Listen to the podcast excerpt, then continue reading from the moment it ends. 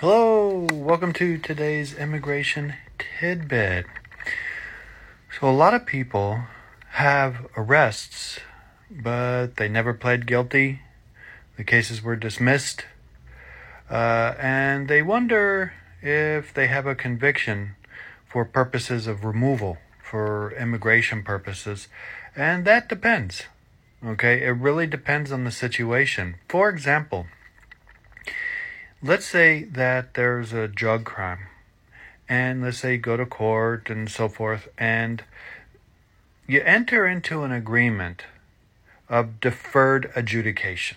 Okay, meaning that uh, the judge says, well, you go to a drug rehab uh, for the next year, you don't do anything bad, and then after a year, if you've completed everything, I will dismiss the charges.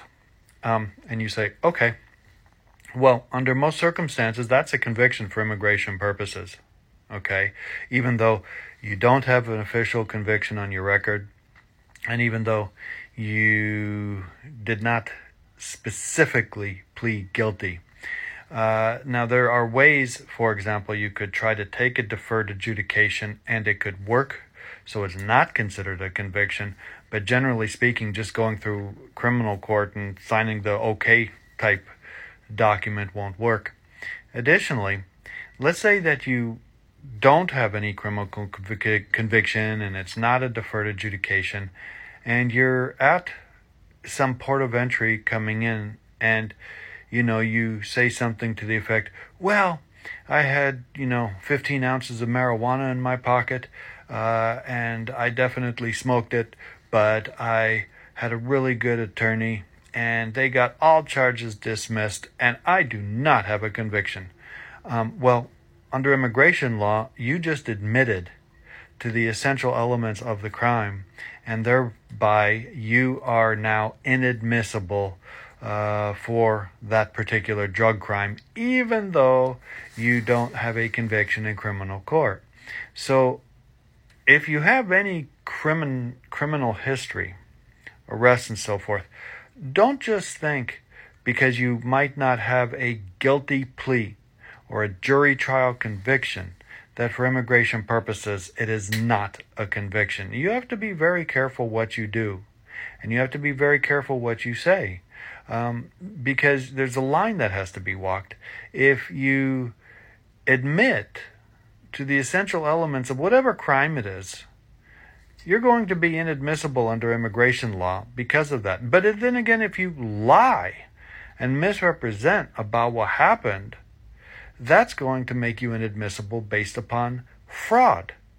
So that's why, for all intents purposes, if you have a crime and you're dealing with immigration, you should get an immigration attorney um, because more or less we know how to walk that line.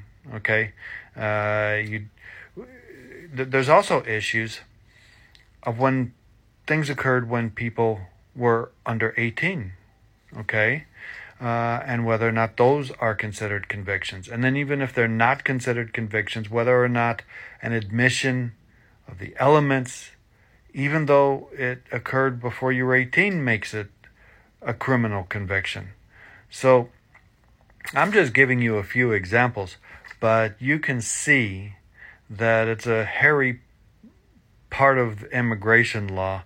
Uh, and there's not a simple yes or no, or you know, you can easily get in or easily say this or say that. I, I have a lot of clients who, uh, you know, they'll they'll email me and they go, "What do I say to blah blah blah?" And, and you know, I can't tell legally. I cannot tell somebody what to tell an officer. Okay, that that's not how it works. Uh, so you just need to be careful and have it properly uh, documented and prepped to try to avoid as best as possible being put in removal proceedings.